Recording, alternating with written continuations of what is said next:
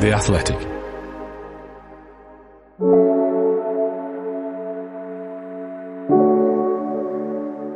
What is macho? If macho means fighting, I can fight with the best of them. If machoism means getting stuck into a tackle, I can do that. If it means going to bed with seven or eight women in a night, probably I could do that as well. and I think that we need to reevaluate our views on what makes a man a man.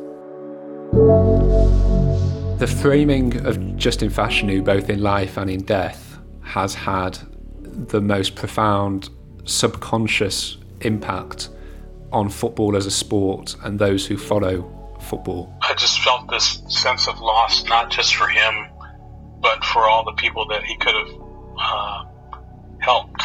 I was, I was absolutely crying out for uh, for any sort of role models. Everyone knows a few things about Justin Fashanu. They know that he was Britain's first black £1 million footballer. They know he was the first male British professional footballer to come out as gay. And they know that in 1998, he took his own life. Fashanu was a man often reduced to the tragedy of his death, but you might not know much about how he lived, about the internal struggles and contradictions, treatment at the hands of the media, managers, teammates, and even his own brother, about the homophobia and racism he suffered, and about a man who essentially spent his entire life searching for acceptance. I'm James McNicholas, and this is Beyond the Headline.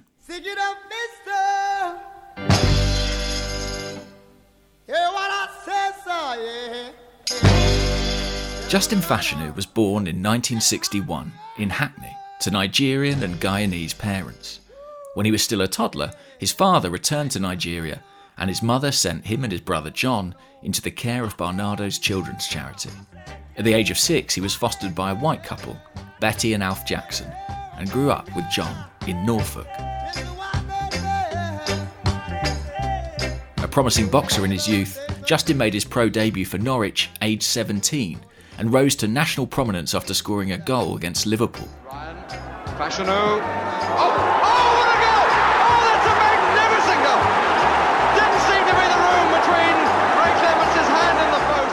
An extraordinary left footed half volley, which would win him the Match of the Day Goal of the Season award. Surely one of the best goals I've seen at Carrow Road this season.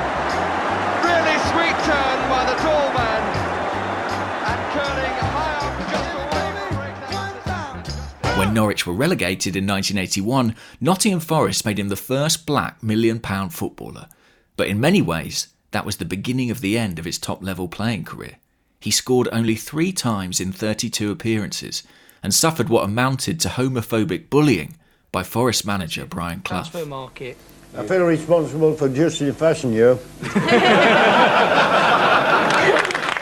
That's Clough on national TV back in 95. It took me about three months to twig him. You I paid, twigged him. you paid, you, you paid for the first million pound player, which was Trevor Fan. After leaving Forest, he spent three years at Notts County. But otherwise, his career was spent as a wanderer, a loose string of brief spells at 17 different clubs in six different countries. He spent most of his career drifting from team to team, searching for something, somewhere he belonged, somewhere he was truly accepted. He was uh, kind of a, a man on an island.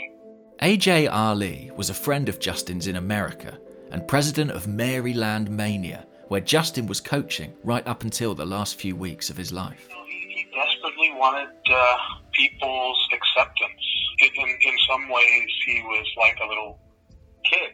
You know, Justin often reminded me of a you know, 10 or 12 year old boy who was just finding his way.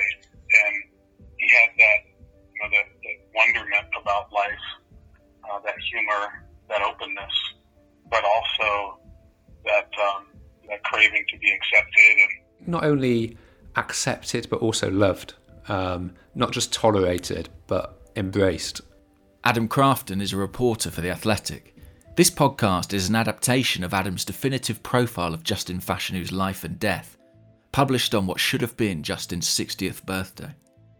And I don't think he got that from any section um, of society at that time. And, and I think you have to trace that back to to his childhood. Um, he was a young a young black boy who was placed into care at the children's charity Barnardo's. He was then fostered by a white couple in Norfolk, um, which you know in many ways it meant that he was a black child brought up in a highly white environment and you know, I suppose you can imagine the I suppose the sense of dislocation that that, that probably gives you over time.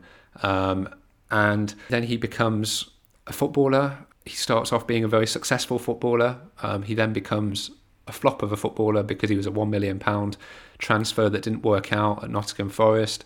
So I suppose he's first been embraced and then cut adrift um, by football in many ways. So I suppose you could describe football as one of those communities that he had the potential to really belong to, but he was too different.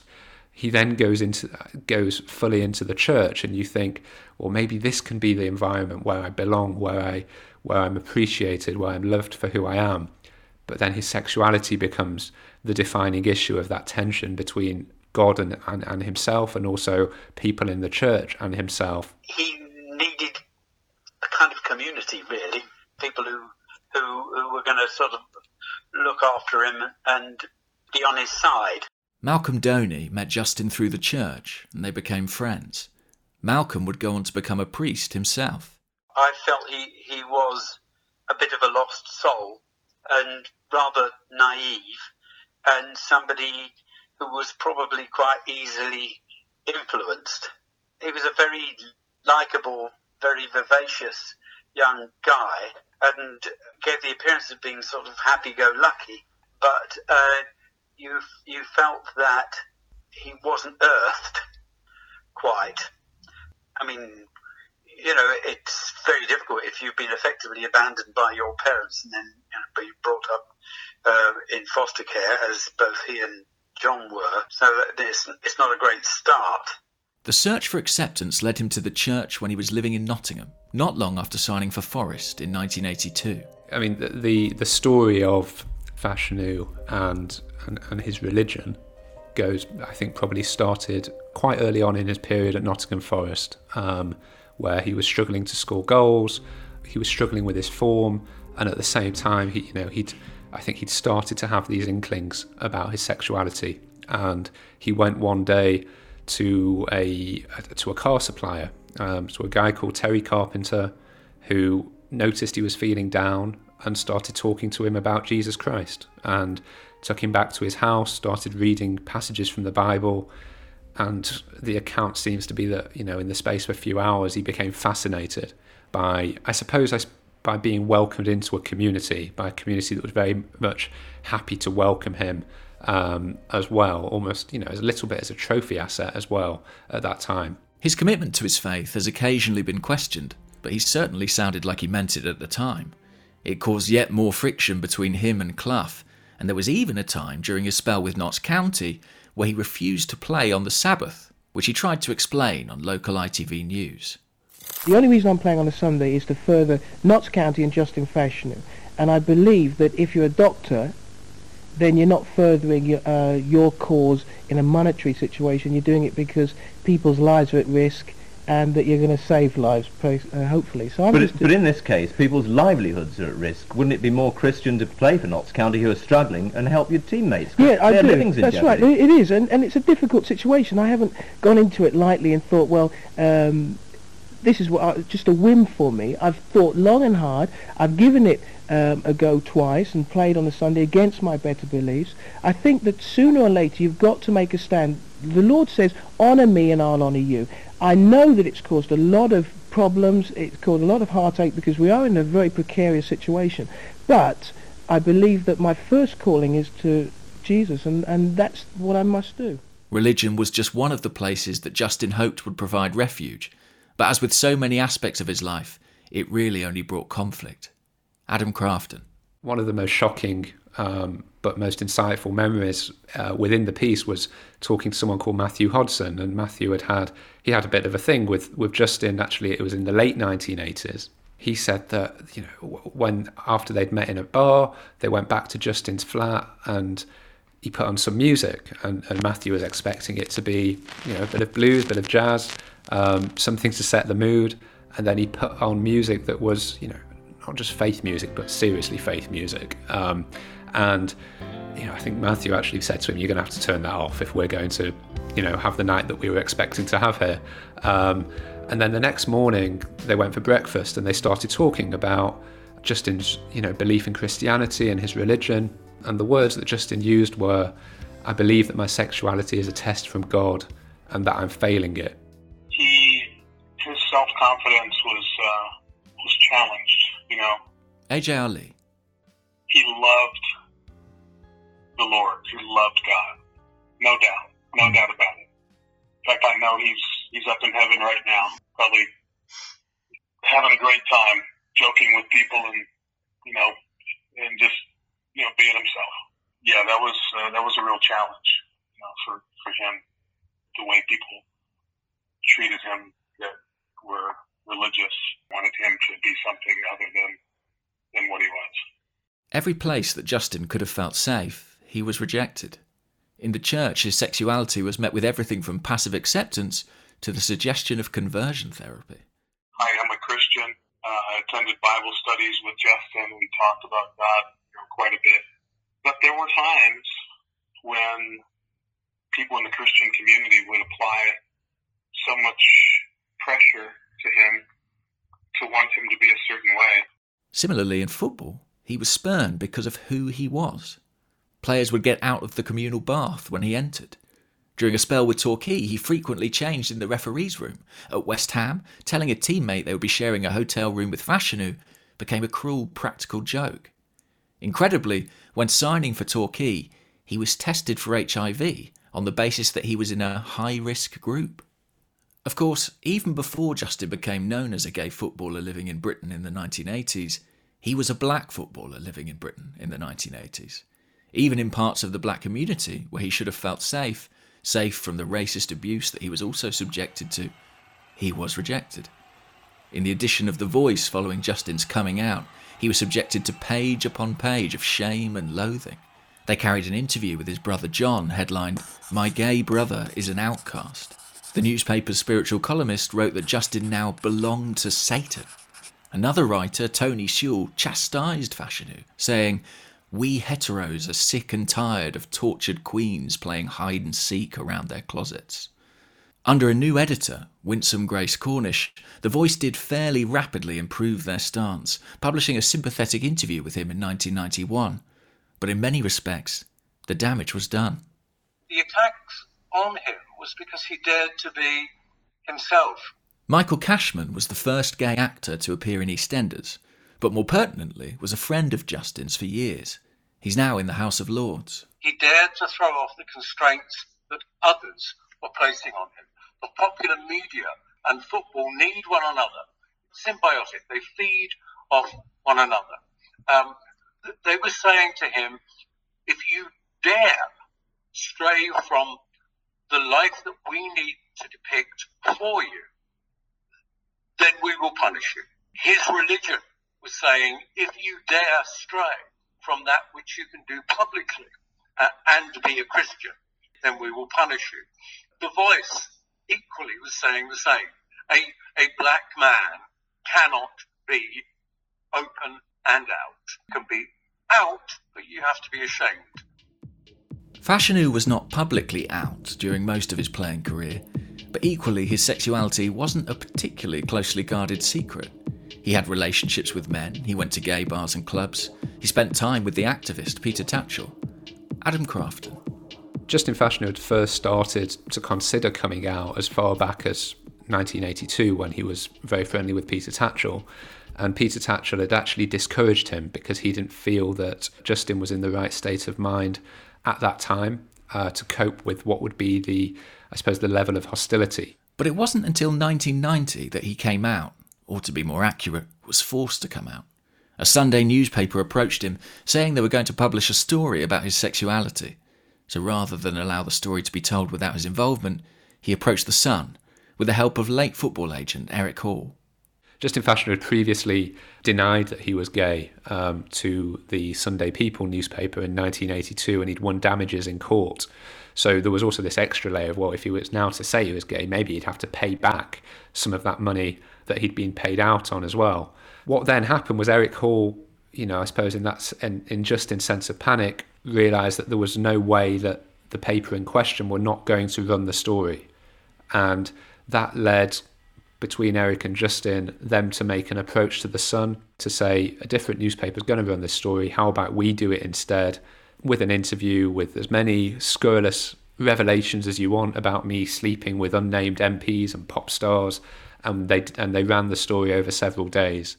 Fashanu received plenty of criticism for choosing The Sun as the outlet he gave his coming out interview to, partly because he thought that by confronting it in the paper that was perceived as the worst for homophobia, he could educate the public. He further explained his logic on the BBC's Open to Question in 1992. If I'd gone to the Times, then the, the Sun would have hounded me in ways which I didn't feel I wanted to do until they got the story. The third uh, uh, decision I made was the fact that by me coming out would have jeopardized um, contracts and promotions financially.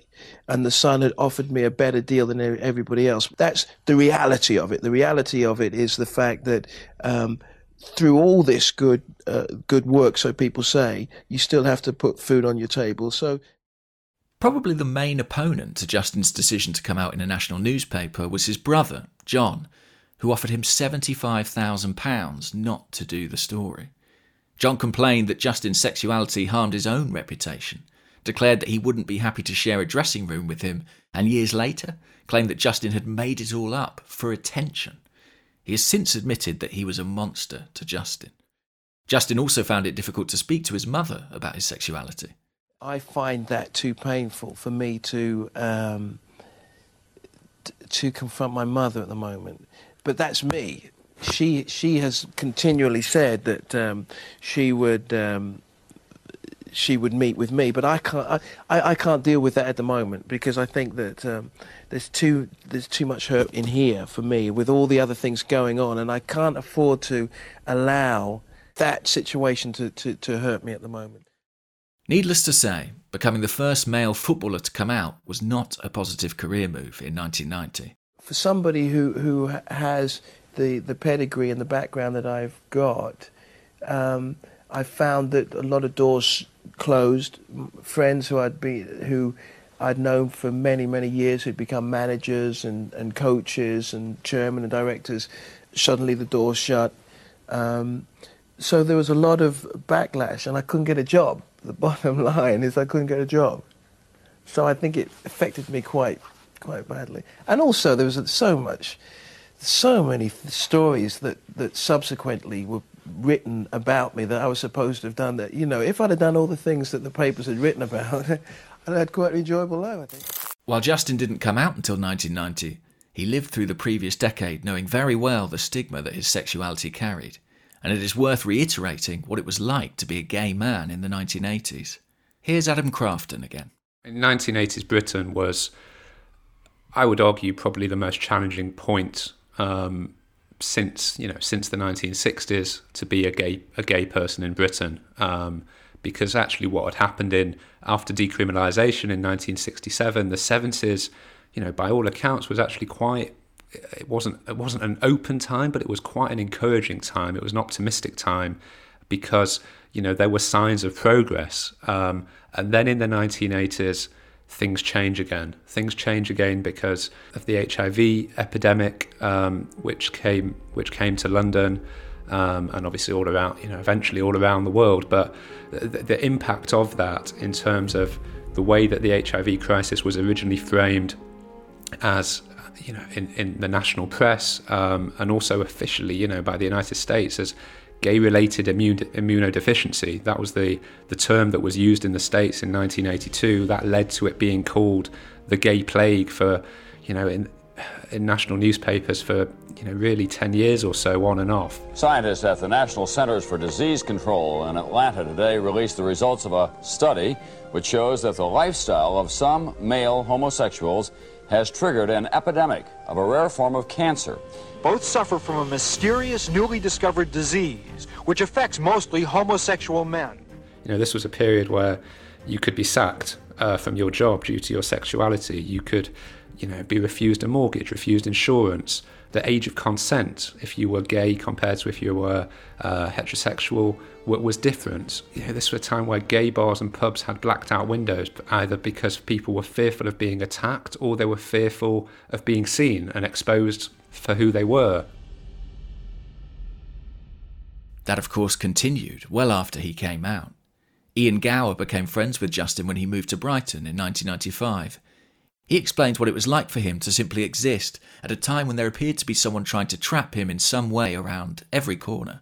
He was aware of the fact that the, the media, particularly the, the tabloid newspapers, wanted some scandal from him. So I met him and I was introduced to him and we had a chat and then um, that was at the bar, that was with the owner of the nightclub, his boyfriend, so on, so that's fine. And you have to sort of understand, I would have been 19 and I think he probably would have been um, early to mid 30s. I mm. can't. I've never quite worked out the age difference. So it would have been perfect for a newspaper to take a photograph of us yeah. and try to suggest that he's trying to pick up young men in the nightclub. But later on, I saw him and I was chatting to him, and it was perfectly normal. Like, how are you? I'm perfectly fine. How's things? Oh yeah, it's going fine. Da da da da. Contract's going well. Da da da da. And then um, straight afterwards, somebody came up to me completely randomly and said, "Oh." Isn't it terrible what's happened to Justin? And I'm looking at him like, what? What are you talking about? It's very confusingly um, conversation. And I said, mm, I don't know anything that's, that's happened. And the person just walked off. And I found my friend and said, this really random thing has just happened. And they said, oh no, that's a plainclothes journalist in there. They're just fishing for you to get articles out from him. And then I sort of also noticed that every time I spoke to him, he had this very odd posture, which was almost like he's leaning over the wall, which um, I then realised that's because he didn't want anyone to stand too close to him so that the photograph couldn't be taken to make it look like um, something else was happening. Um, it just needed me really to be just a little bit too close and mm. they could get a photograph and say that was it. While much of Fashanu's life was defined by turmoil and conflict, it wasn't all miserable. He was a handsome gay man, and by all accounts took full advantage of that. After coming out, he also became a more and more prominent voice in the gay community. AJ Ali recalls some rather more fun memories of Justin. Oh man, anything sports. Mm. um, yeah, anything, anything where you know he could compete uh, with. It didn't matter what it was: uh, billiards, tennis. Hmm. um, I thankfully never boxed him because he probably would have knocked me out. Um, he, uh, he, he loved uh, just talking with people. He could he could sit around and talk for hours about anything and everything, and he always wanted to know like every little detail. You know, that was a fun you know part about him. Like he, he would always ask you like twenty questions.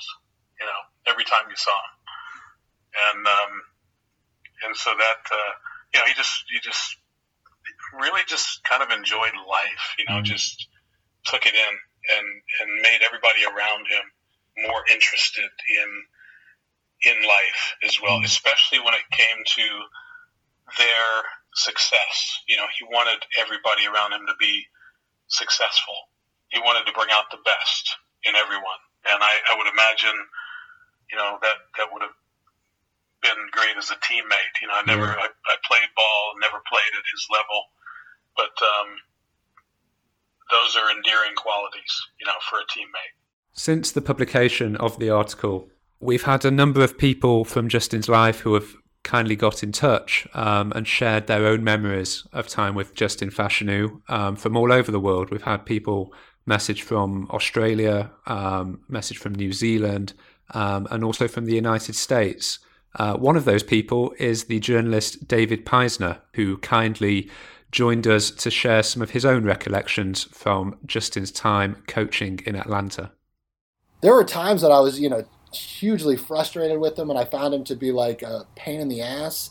Like I said, he was a pretty terrible boss, but like just a character, like the most charismatic guy I've ever met in my life. Um, like I can't even think of anyone else who comes close. So Jackie Robinson is obviously this sort of revered figure in American sports. Um, you know, broke the color line in baseball, and but he like Jackie Robinson was chosen for that job essentially. Like he was, you know, they, they sort of found Jackie Robinson and said, this is the guy. He's he's perfect. He's this great player. He's a great person. He can handle the pressure. Justin was not that. Justin chose himself in a way, and he chose it at a very strange time in his life. He wasn't at the top of his game. When Jackie Robinson broke the color barrier, it literally broke that barrier, and and all of a sudden there were all of these uh, black players. Justin essentially didn't break that barrier. He he climbed over it and got shot. It's partly this that makes his premature death so tragic, because of what the world lost. Justin Fashanu could have been a role model. I was I was absolutely crying out for uh, for any sort of role models. Jay Lamonius is captain of Stonewall FC, works in diversity and inclusion, and also works for the FA. And even though the story is quite uh, didn't necessarily have a, a happy ending, but we always speak really positively about the importance of visibility and, and having sort of role models and that feeling of not being the first, particularly in a sport like football uh, and, and, sort of the area that I grew up in. Like a role model like Justin for me would have been would have been absolutely huge. Michael Cashman believes that if Justin Fashanu was alive today, he could have been even more influential than that. If he was 60 years old, he would now probably be in Parliament. He would be leading on a range of different issues because he had the courage to recognize the oppression that he'd been a part of visiting upon himself and that he, above all, uh, was his liberator. Sadly, it's doubtful that if Justin was alive today, he would be an MP, simply because of what happened on the 24th of March 1998 when he was coaching Maryland Mania in America. He was accused of sexually assaulting a 17 year old. Police documents record that Fashanu was charged on five counts. These included first and second degree assault, in addition to a second degree sexual assault. Fashanu is alleged to have told lies to the investigators, denying that he was a gay man and denying sexual contact when first interviewed by the officer. Both of these statements would prove untrue. The 17 year old had alleged that he had woken up at Fashanu's to find the footballer performing oral sex on him with his jeans and underwear pulled down. Fashanu later claimed that sexual contact had taken place, but that it was consensual, and that the boy in question had threatened to blackmail him. When approached by police, the alleged victim's own ex girlfriend told officers she believed the complainant was lying. The teenager, she claimed, had already informed his ex girlfriend of his intention to sue Fashanu. It's important to say the police did charge Justin Fashanu, but it never went to trial. You know, it never went to trial because he took his own life, and we we may never know whether he took his own life because he was he had so little faith in an American justice system at that time and how a black gay man will be perceived against a white complainant, or because he did what was alleged. And you know, those two things, those two contrasting versions of events stand and people make their own minds up on them. Fashanu ran. After speaking to the police, he flew back to London. Two of the charges against Fashanu were for sodomy and perverted practices, essentially laws that forbade same sex relations. Even if sex did take place and it was consensual, in the eyes of the law in Maryland, he was guilty and would have gone to prison. AJ Ali. He, he did have a lot to fear when it came to that because as a gay black man in America, you know, he, he would be found uh, that um, racism and homophobia would definitely play a role in how he would be judged. A few weeks after he returned to England, Fashanu broke into a garage in Shoreditch, East London, and took his own life. He was 37. In his suicide note, he denied assaulting the 17 year old in Maryland and also said, I wish I was more of a good son, brother, uncle, and friend, but I tried my best. This seems to be a really hard world. I hope the Jesus I love welcomes me home. I will at last find peace. It was a phone call um, right before he uh, took his life, and um, I was begging him to come back to um, to face his accusers and um,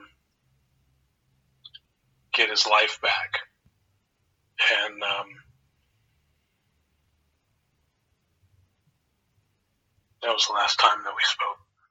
When he passed away, I just felt this sense of loss, not just for him, but for all the people that he could have helped. The legacy left by Justin Fashanu is a complicated one, to say the least. Here was a man who, had he lived, could have been an inspiration to so many different people. A smart, articulate man who could have been a role model for hundreds of kids just like him. But he's also a man who spent most of his life lost, searching for something in himself. So could he reasonably be expected to give his life to helping others? And he was also a man who died shortly after being accused of serious sexual assault, which makes any eulogies about him tricky at best. Yet the way Fashanu's story has been framed over the years has been profoundly unhelpful. My reading of it over time has been that, and by speaking to all different people involved in his life, was that he was less tortured by who he was and more tortured by the way people perceived who he was. And I think it has suited those who mistreated him in life to remember him in, in that other way. Adam Crafton. I think that the the framing of Justin Fashanu, both in life and in death, has had the most profound subconscious impact on football as a sport and those who follow football. I think the fact that there was one publicly out British gay footballer and he took his life has served as this cautionary tale, this tale of if you dare to do this, this might happen to you. I think that's a that's a version that you know certainly I as a as a young gay football fan internalized. I I'd almost consumed the fact that Fashanu, you know, is not someone who had read about him hugely at the time, but the way it had been, I suppose, filtered to me over the time was the fact that there was this one footballer who was gay and he couldn't exist in the sport and then he killed himself meant that it was one of those things that that automatically would mean long term that my life as a gay person who likes sport would be more difficult. Jay Lamonius. I would like to think we have come a long way and um, and some of the lessons have been learnt, but I, I think there is also an element where I think we, we still need to do better, particularly uh, particularly in the media, where I think a lot of a lot of the conversations are heavily focused on uh, when are we going to get that out gay Premier League player, and a lot of sensationalism and a lot of almost uh, try, a bit of a witch hunt of, of, of trying to find that that openly gay Premier League player. And I think those conversations, those narratives aren't just aren't just reductive; they're incredibly harmful um, because I think it, it never takes into account whether whether a bi player might exist or whether somebody's just questioning or or, or it doesn't necessarily um, look to kind of uh, empower or, or, or, celebrate some of the many uh, lesbian, gay, and bi women that, that play in the game. So I, I think one thing that we, we, we can do do definitely better is, is look at how we can report responsibly around LGBT inclusion or, or around um, sort of sexual orientation, particularly as it pertains to, to football.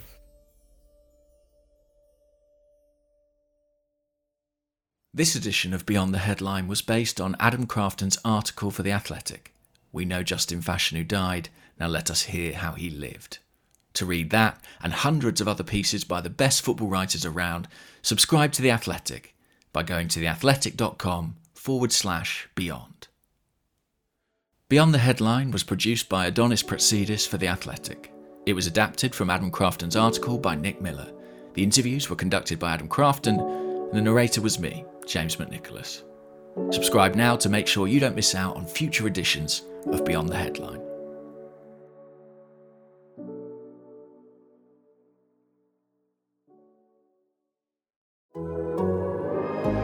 The Athletic.